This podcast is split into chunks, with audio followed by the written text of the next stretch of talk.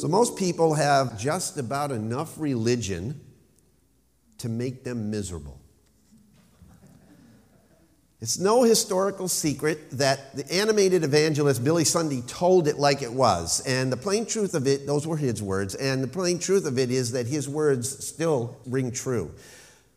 As I survey the spiritual landscape of our society and even our organized churches, I have to conclude that Billy Sunday was right on track. Okay? Most people do have just enough religion to make them miserable, but not enough faith to make them saved. In his book, Second Wind for the Second Half, Patrick Morley shares an insight from his personal life that sets the stage for where we're going to, what we're going to talk about today. Patrick writes these words. He says, One day my son asked if I would pay uh, to paint a basketball key and a three point line in our driveway. And since he had been so diligent to practice, I agreed to do it. I was mildly surprised, however, when the company we hired sent three men for this relatively simple task. After showing them what we had in mind, John and I retreated inside the house, and about 20 minutes later, I glanced out the window. All three men were huddled under the basket, and they were not looking very productive to me. Curious, I went outside and I said, Hey, what's up? Is there some kind of problem? No problem at all, said the crew chief. Then what are you doing? Why is it taking so long for you to get started? Oh, he said, and he showed me how they had hung a plumb line with a weighted bob from the end of the basketball hoop. And he continued, quote, We are checking and we're cross-checking and we're rechecking all of our measurements to make sure we have the right starting point. We've learned from experience, he says, that unless you have the right starting point, everything else will turn out wrong. Unquote. Let me begin this morning by asking a very relevant and very personal question. Is there anything that could be more important in your life from this day forward than making sure you have the right starting point? because that's a profound message. And that is true on so many levels, but none more important than the status of your souls and my soul. Unless you have the right starting point, everything else is going to turn out wrong. So, what is your starting point? Is it God and your relationship to Him through Jesus Christ, His Son? Is He your plumb line by which everything else in your life is measured? Well, the problem is we live in a day in which many people have just enough religion to deceive themselves into thinking that they have all that they need. That was my lot before I came to Christ. We live in a, a society in which God talk runs very high, but God walk runs very low. Someone has suggested that the reason is because we have tended to seek the God we want rather than the God who is. In his book, God in the Wasteland, David Wells wrote these words. He says, It is one of the defining marks of our time that God is now weightless. Think about that. I do not mean by this that he is ethereal, but rather that he has become unimportant unquote. Now, our culture has developed an anorexic view of God, wouldn't you say? You know why? I'll tell you why. Because we have embraced a small view of God because we have enthroned a high view of man. And consequently, that view has produced a generation of professing Christians who may be orthodox in their belief, but secular in their behavior. I once read these words Danish philosopher and writer Soren Kierkegaard selected as his life's work, now get this, the difficult task of teaching Christianity to people convinced that they were already Christians. That was his life's work. When Kierkegaard would ask his fellow Danes about how to live, they all had the same answer We are Christians. Yet he found that these people were people who often had never once entered a church gathering, never thought about God in their daily lives, and never mentioned his name except in oaths. Are all of them Christians who call themselves Christians? He asked. He saw little resemblance between these comfortable middle class people and the apostles and the martyrs. Wow. That's a heavy thought. Another author wrote, Perhaps we have the same problem today.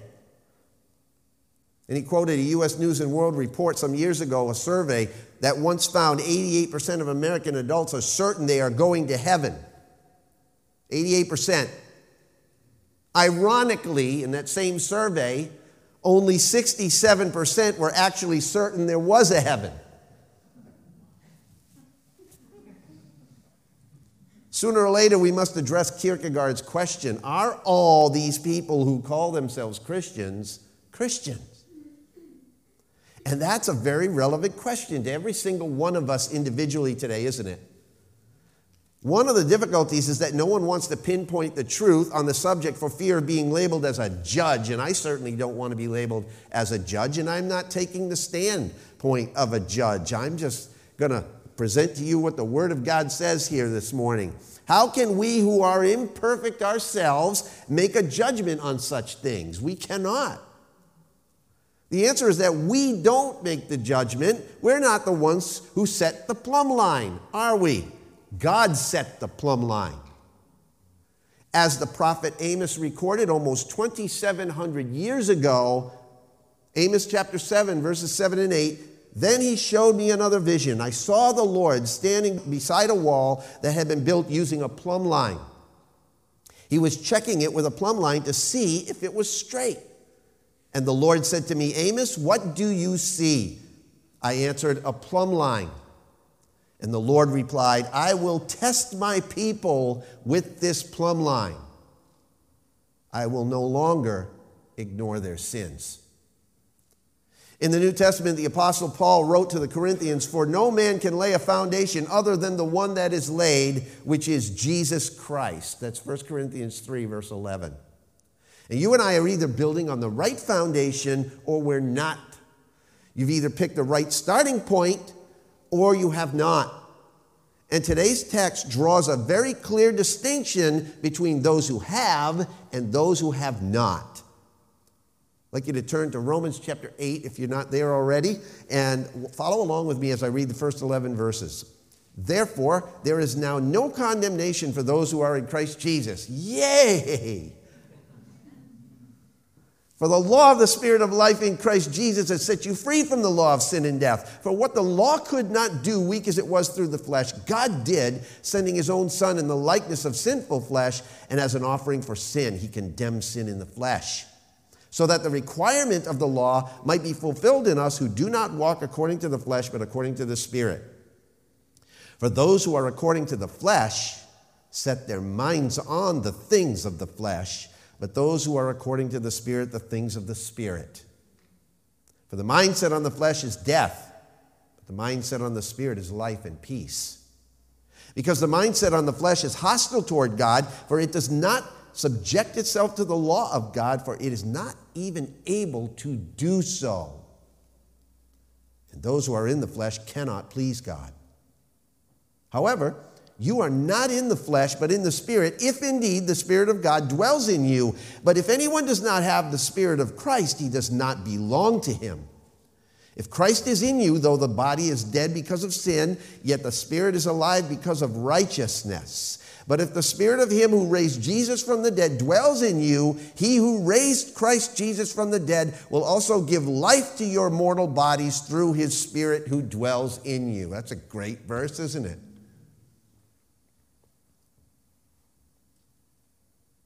So let's just end right there. In this text, the Holy Spirit has set the plumb line. He's drawing a line of demarcation which begs a very significant question Which category are you in? Which category are you in? Paul is not describing the contrast between two types of Christians here, one worldly and the other spiritual. He's comparing two entirely different categories of people. Those who live under the domination of the mindset on their selfish worldly desires, and those whose minds are possessed by the Holy Spirit. Two categories. The contrasts drawn here are between those who are in relationship to Christ and those who are not in relationship to Christ. And the contrasts here are absolutely huge. Ginormous, I guess is the word, right? And here it is dead or alive. That's it. You're either one or the other, spiritually speaking. There are really only two kinds of people in the world today those who are dead spiritually and those who are alive spiritually. Some would say saved or unsaved. You can use whatever terminology you want there. Those who belong to Christ and those who are under the power of the evil one. And by the way, some know it, others are simply deceived into thinking that they are in control of themselves. And yet, 1 John 5 indicates otherwise. 1 John 5 says that we are, the whole world is under the control and the power of who? The evil one. Matter of fact, here's the verses. Look at, look at the dichotomy here. Look at the two categories here. 1 John chapter 5, verses 10 through 13, and then 18 through 20. The one who believes in the Son of God has the testimony in himself. The one who does not believe God has made him a liar because he has not believed in the testimony that God has given concerning his Son. John, no gray area here with John, is there? And the testimony is this that God has given us eternal life, and this life is in his Son. The one who has the Son has the life. The one who does not have the Son of God does not have the life. These things I have written to you who believe in the name of the Son of God, so that you may know that you have eternal life. Verse 18 We know that no one who has been born of God continually sins as a habit of life, but he who was born of God keeps him, and the evil one does not touch him. Watch this now. We know that we are of God and that the whole world lies in the power of the evil one. And we know that the Son of God has come and has given us understanding so that we may know him who is true, and we are in him who is true, in his Son Jesus Christ. This is the true God and eternal life. Can't get much clearer than that, can you? Jesus has categorized people not according to sex, not according to culture, not according to race, not according to class or education, denomination, or political party. He has categorized people by relationship, relationship to Him. You either are in one or you're not in one.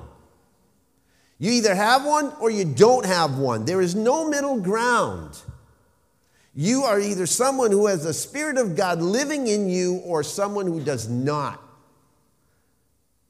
You're either dead spiritually or alive. That's exactly what it says in Luke 15 in the prodigal son parable, right? When the prodigal son returned home, what did the father say? Why did they celebrate? Because my son who was dead has come back to life. He's alive now, spiritually.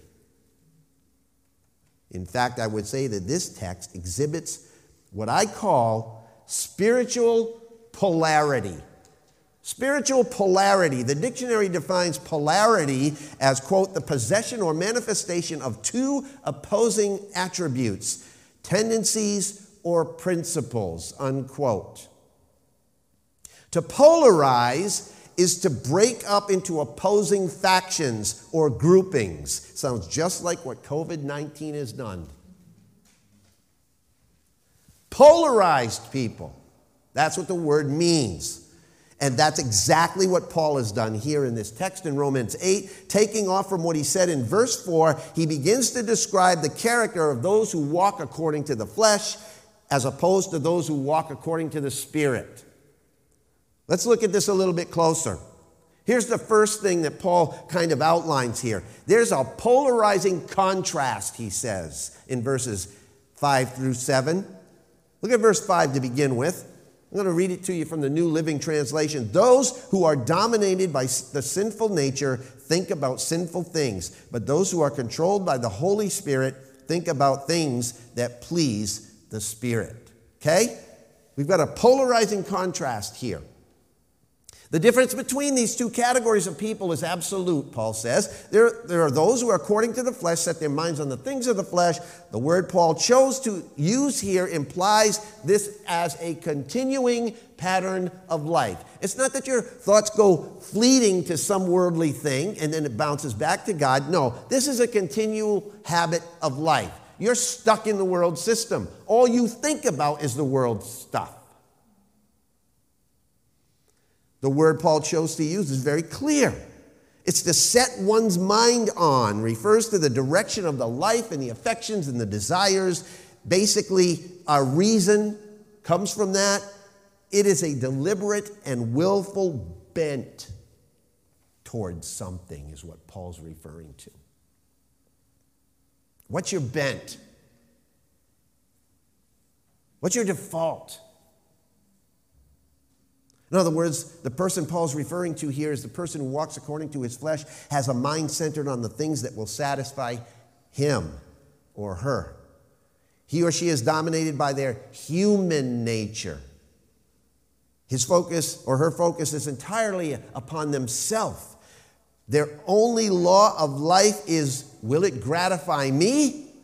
If so, then let's do it.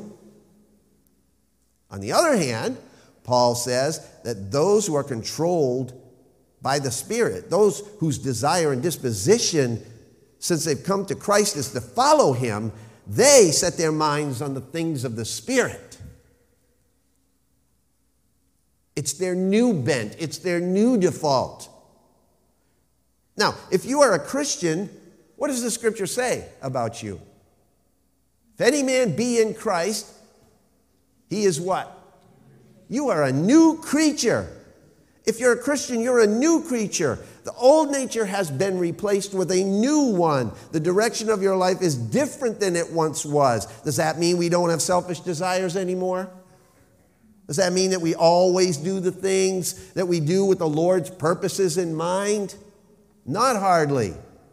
But in light of his or her many failures, a true Christian or Christ follower is oriented toward the things of the Spirit. When they find themselves outside of God's spiritual direction, they have conviction come upon them and they hopefully will turn and repent and get back on the track. Amen?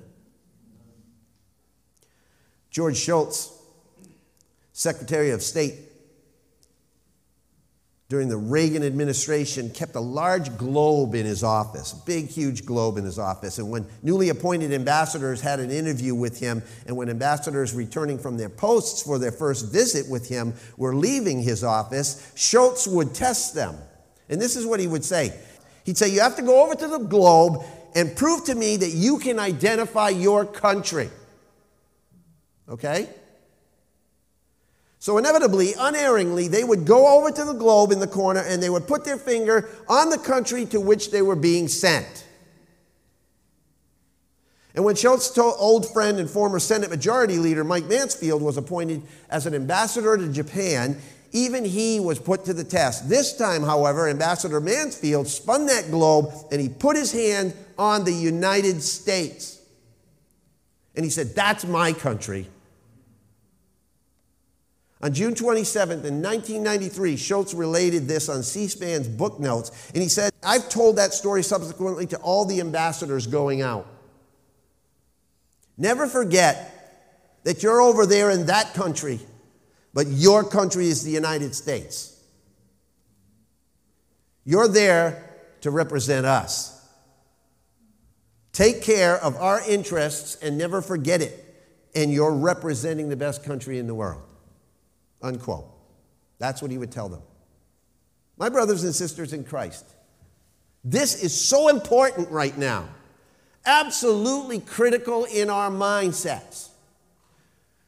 As a Christian, Our home country is not this world. It's not even the United States. It's heaven. Please don't forget that. Because your mindset will determine your behavior. Your mindset will determine your direction. Your true belief will inform your actions. Colossians chapter 3, verses 1 to 4 says, Therefore, if you've been raised up with Christ, keep seeking the things above where Christ is, seated at the right hand of God. Set your mind on the things above, not on the things on the earth, for you have died, and your life is hidden with Christ in God. And when Christ, who is our life, is revealed, then you also will be revealed with him in glory. That's the truth of the matter. Friends, what is it that you constantly talk about? What is it that you are most deeply interested in? What is your first thought when you wake up in the morning? Is it how you will please God or how you will gratify yourself or myself? What is the first thing you think of when you have to make a major decision? Is it what does God desire in this situation? Or is it what do I want out of this situation? And be honest with your assessment. Sometimes those two things line up. Hopefully, if you're in the Spirit, they will, right? Because you should want what God wants. But is the general tendency and bent of our life directed by the dictates and desires of our human nature or by the love of God, flesh or spirit, dead or alive? It's polarizing contrasts Paul sets up here. That's the polarizing contrast that he's drawing. But the distinctive characteristics of this contrast are even more revealing if you look. Verse 6, it's a contrast between life and death. Look at verse 6 For the mindset on the flesh is death, but the mindset on the spirit is life and peace. Notice that life and peace. I mean, William Barclay put it this way quote, to allow the things of the world to completely dominate life is self extinction, it is spiritual suicide, unquote. However, notice that Paul doesn't say that the mindset on the flesh leads to death. What does he say? He says it is death. Death is the reality of the spiritual equation not the consequence. Notice that. Without Christ, a person is, is spiritually dead, even though they may be physically alive. The Bible is pretty clear on that. Ephesians chapter 2. Ephesians chapter 2, first six verses, right out of the chute here in Ephesians chapter 2. Paul says, And you were dead in your trespasses and sins, in which you formerly walked according to the course of this world, according to the prince of the power of the air, of the spirit that is now working in the sons of disobedience. Notice the, the different characterizations that Paul uses. Those that are in the flesh that are not of God, they're called sons of disobedience. People that are followers of Christ, they're called saints, right? sons and daughters of God. Among them, we too all formerly lived in the lusts of our flesh, indulging the desires of the flesh and of the mind, and were by nature children of wrath. Notice that children of wrath, even as the rest. But God, being rich in his mercy because of his great love with which he loved us, even when we were dead in our transgressions, he made us alive together with Christ. By grace you have been saved and raised us up with him and seated us with him in the heavenly places in Christ Jesus. Where are we citizens? We're seated with Christ in heavenly places, spiritually speaking, right? Colossians chapter 2, verse 13 says you were dead because of your sins and because of your sinful nature was not yet cut away then god made you alive with christ and he forgave all of your sins now before receiving christ a person is dead toward God. He may be the most moral person or man that you've ever met, or she may be the most religious person you've ever known. But let me tell you this what the Bible says very clearly is, but without a personal relationship to Jesus Christ through faith, neither one of those people has an ounce of spiritual life in them. I'm sorry, but that's the truth of the matter. That's what the Bible says. They need the spirit of life in Christ Jesus, it says right here in Romans chapter 8, verse 2. For the law of the spirit of life in Christ Jesus has set you free from the law of sin and death. They need what Jesus offers. Now, that opens up our understanding of why the people we encounter in the world can say and do the, the harmful and the hurtful things that they do because the mindset on the flesh really doesn't have any other choice, does it? Because it doesn't understand the things of the Spirit. It's just operating according to an unregenerate nature.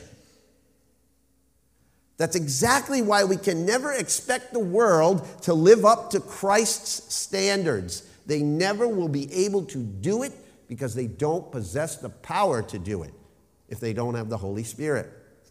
Now, that doesn't mean that they can't stumble on some righteous behavior.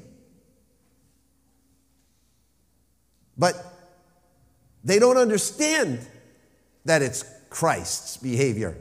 First of all, and secondly, they have no power to fulfill those things. So the next time you wonder why your unsaved friend or relative does the unthinkable thing, think it through. What in the world do you expect? Verse 7, it says, the mindset on the flesh is hostile toward God, for it does not subject itself to the law of God, for it is not even able to do so. It can't. It doesn't understand it. And that word there is a military term here um, that Paul uses when he says, For it does not subject itself. It's a military term meaning to line up under, to be subject to. The unbeliever has absolutely no way, no power, totally unable to obey the commands of Christ in and of themselves. That's why the world needs Christ. A Christian, however, is another story. A genuine Christian who has been born from above, according to John chapter 3, should operate according to a new life source that's Christ's life. The difficulty comes when a person claims to be a Christian and yet follows a pattern of life that is completely opposite of what Christ embraces. That's where it gets a little bit crazy, isn't it? You cannot be a Christ follower, one who is at peace with God and be living a life that is continually at odds with Him and His truth. You can't. You can't. Friends, let me say this, and please try to hear what I'm saying. It comes from a heart of uh, that is very cognizant of my own shortcomings and sin in my own life and fully frustrated with it, as Paul was in Romans 7 but one that also realizes that we collectively as a church and as a nation have become soft on sin. Now, I say collectively as a church, I'm not just referring to an individual local church, I'm talking about the church at large. Okay? It's time to stop soft pedaling the truth of these scriptures, which makes very clear distinctions as a nation, we, this goes without saying, doesn't it? As a nation, we are in deep muck. And it's not just out there, it's in the professing church as well. The truth is, it takes more than carrying a Bible and going to church to identify someone with Christ. It takes a mind that is no longer set on the flesh, but on the Spirit. It takes a mind that is no longer hostile toward God, but is at peace with God and His truth. It takes a will that is submitted to the law of God and a life whose actions and words are pleasing to Him. And sadly, it's not just our nation's leaders or our neighbors out there who need to understand these truths. We all need to understand them and apply them. And so Paul draws these contrasts that are impossible to argue with They're absolutely polarizing. The contrast between a person who walks according to the flesh and one who walks according to the spirit is a contrast between life and death. And it's a contrast between hostility and peace. Verses 6 and 7. For the mindset on the flesh is death, but the mindset on the spirit is life and peace. Because the mindset on the flesh is hostile toward God, for it does not subject itself to the law of God, for it is not even able to do so. Some time ago, I read about a middle aged man who lost his job as the anchor for the local six o'clock news in his city. And shattered, he turned to his female co anchor, who had quietly modeled God's love and care to him throughout that, the, the man's career there. And in the darkest moment of his life, he surrendered his life to God. Later, that man said, this was his words. I never rejected God, I just never embraced him. Now, I praise God that this man finally embraced his Lord and Savior. But the biblical facts are that before you and I came to Christ, it wasn't simply a matter of not embracing him. The scripture makes it clear that we were actually hostile toward him. We might not have known it, but we were. It says it right here. The mindset on the flesh, which of course ours were before coming to Christ, is blatantly hostile toward God. You may not have thought so. I would have argued vehemently against it. In fact, I did before I came to Christ. But according to the scriptures, it was, my heart was hostile to God. And I was deeply embedded in a, in a, in a, in a religion.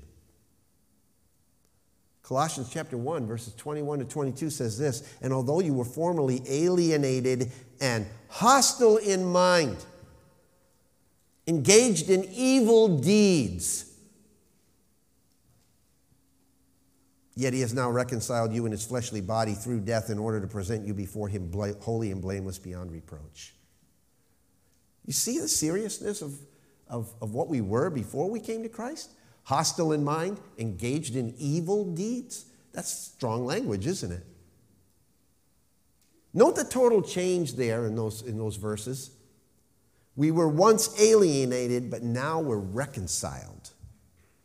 We were once hostile, but now we're holy.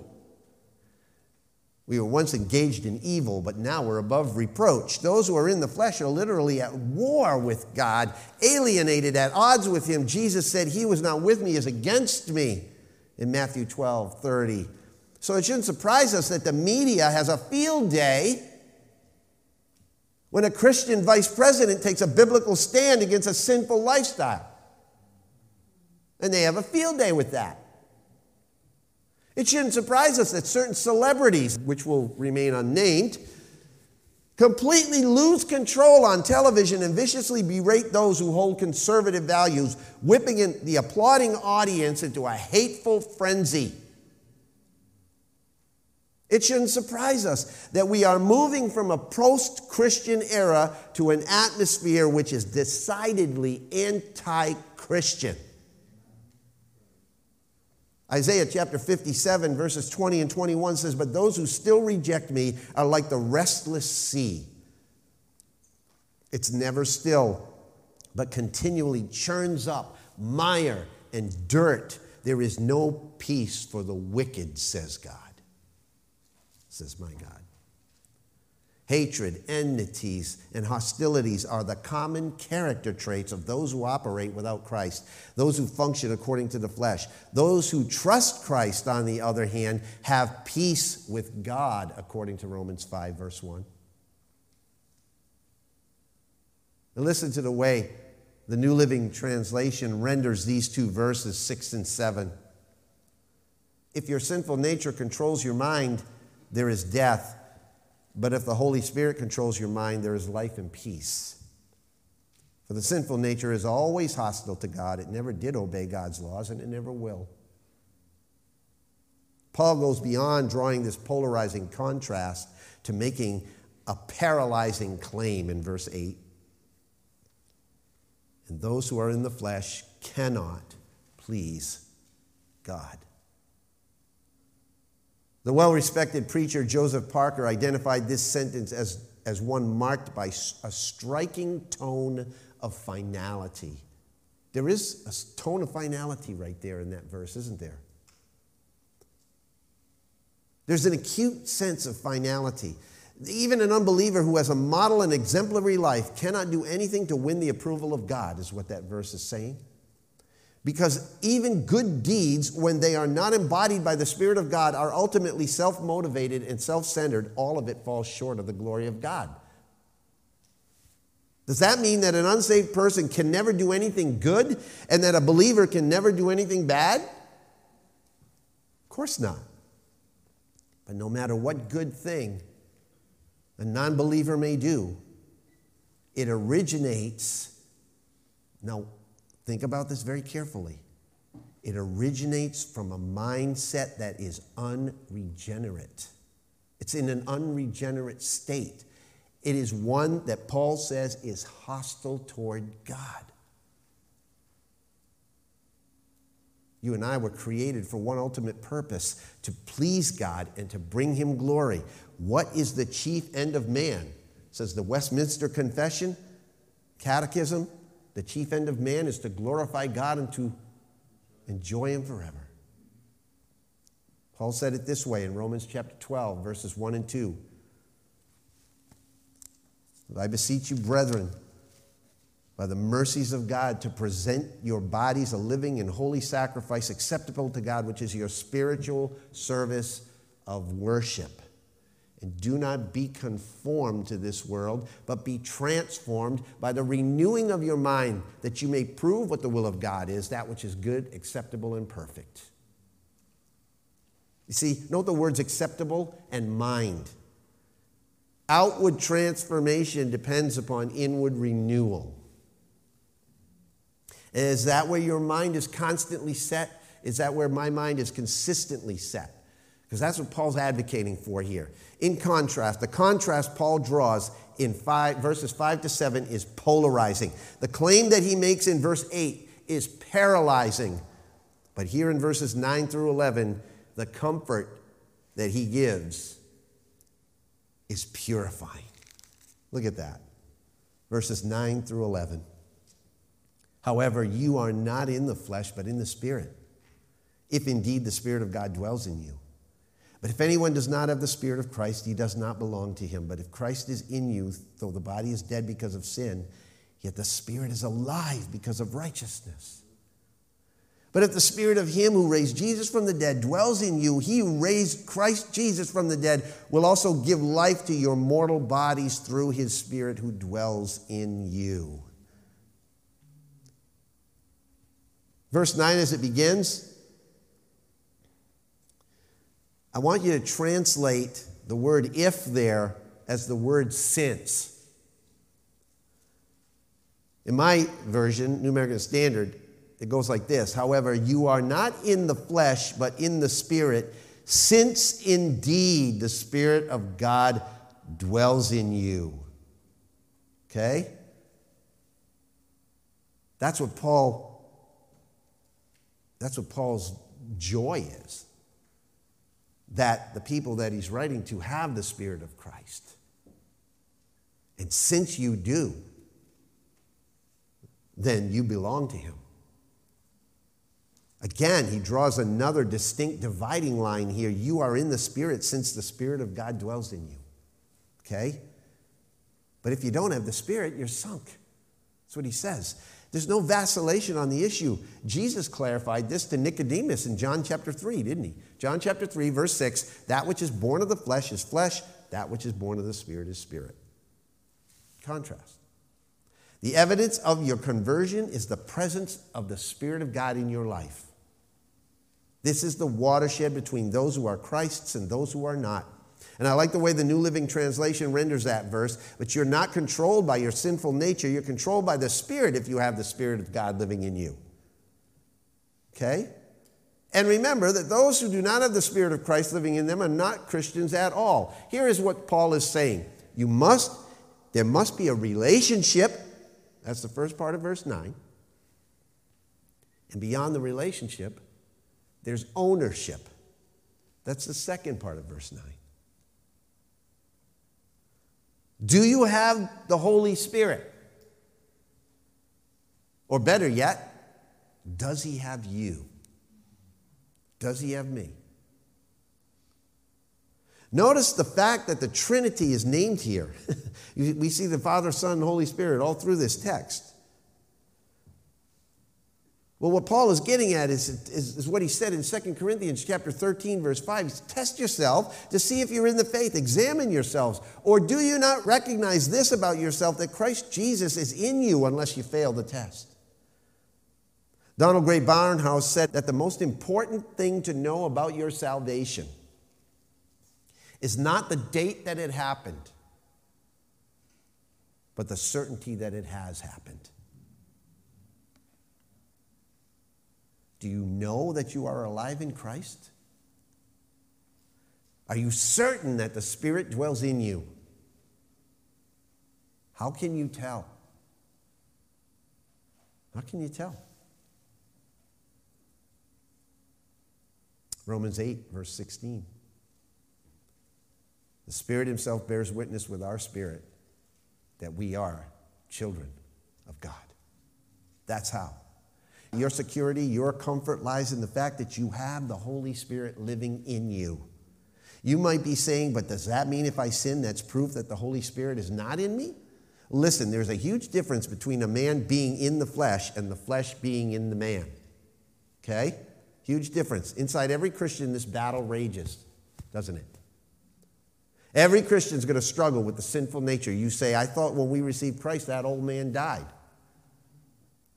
Well, in essence, yes. But death is not extinction, death is separation. At salvation, Christ separated us from the ruling power of that sin nature. We no longer have to obey that anymore because now we have a power, the Holy Spirit living in us, that gives us the strength to deny it, to not give in to it. But that sin nature still wants to control us, doesn't it? Galatians chapter 5, verses 16 and 17 says, What I say is this let the Spirit direct your lives, and you will not satisfy the desires of the human nature. For what our human nature wants is opposed to what the Spirit wants. And what the Spirit wants is opposed to what our human nature wants. These two are enemies, and this means that you cannot do what you want to do. See? That sin nature doesn't have to control you or me. Verse 10 If Christ is in you, though the body is dead because of sin, yet the spirit is alive because of righteousness. Look, I don't know where you may be today. You may be at a point where you don't feel the presence of the Spirit anymore. You may be stuck in a spiritual desert.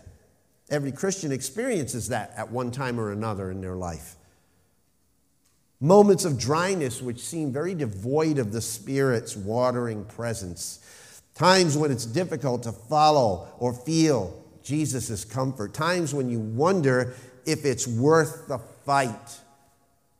You ever have those times? It's indeed worth it. Jesus actually experienced the same thing in the Garden of Gethsemane, didn't he? Look at verse 11. But if the spirit of him who raised Jesus from the dead dwells in you, he who raised Christ Jesus from the dead will also give life to your mortal bodies through his spirit who dwells in you.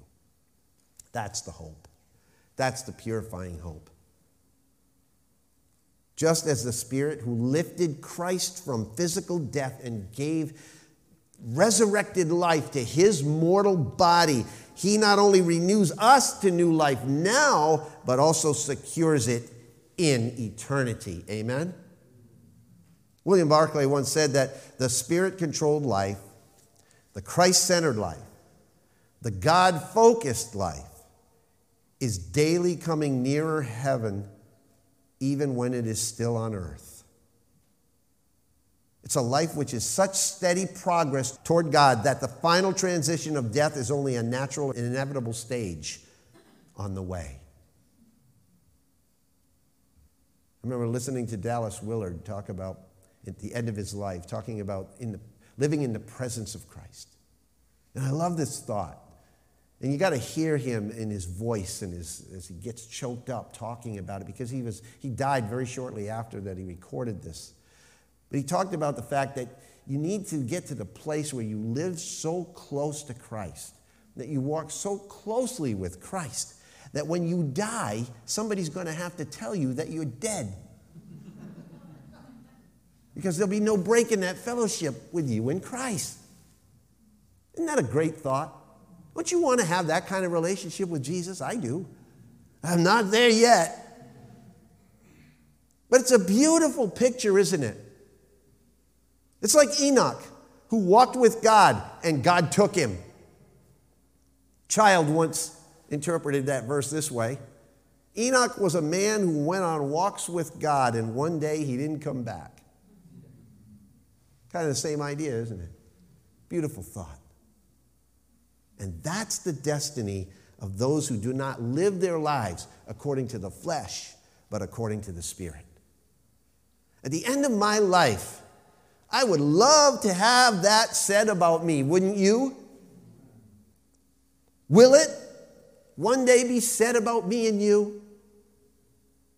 You fill your name in the blank, right? So and so was a man or a woman who went on walks with God and he one day didn't come back.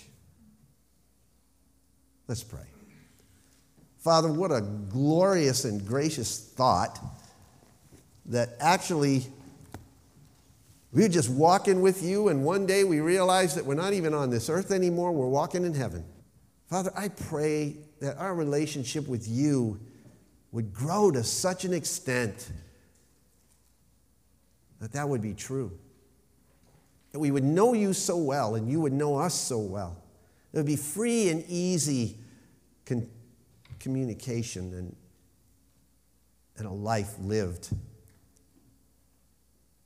with such a glorious, glorious joy and presence, living life in the presence of Christ.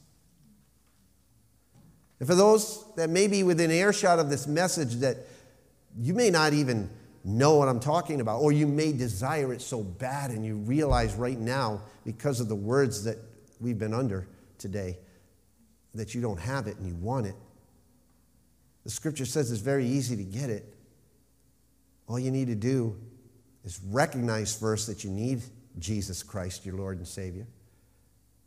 That you would, by faith, bow your heart and accept Him as your Lord and Savior and receive Him into your life. To repent of your sin and ask Him to lead you from this day forward. And all it takes is one prayer Lord, I need you.